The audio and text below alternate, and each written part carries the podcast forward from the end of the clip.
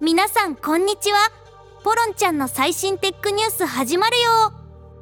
米メタカナダでのニュース配信停止は Facebook 利用に影響せず。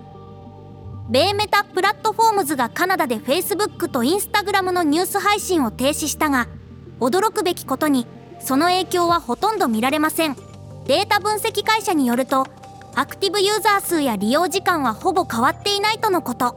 これはニュースコンテンツが Facebook のプラットフォームにおいてそれほど重要でない可能性を示しています。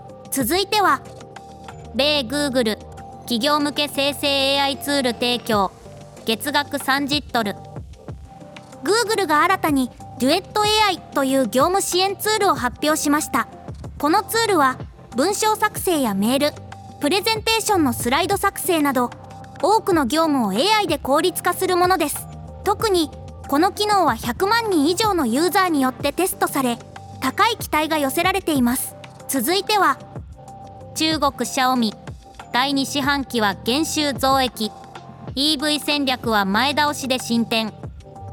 シャオミが第2四半期の決算を発表し売上は減少したものの純利益は大幅に増加しました。特に実店舗でのコスト削減と効率改善がこの増益に大いに貢献しています。続いてはアップルは9月12日に iPhone15 を発表。アップルが9月12日に新しい iPhone15 を発表する予定です。招待状にはワンダフル UST という言葉が添えられており何か新しい機能やデザインが期待されています。続いては Google データ操作の新しい方法ビッグクエリースタジオを発表。ビッグデータ分析の課題に対する新しい解決策として Google がビッグクエリースタジオを発表。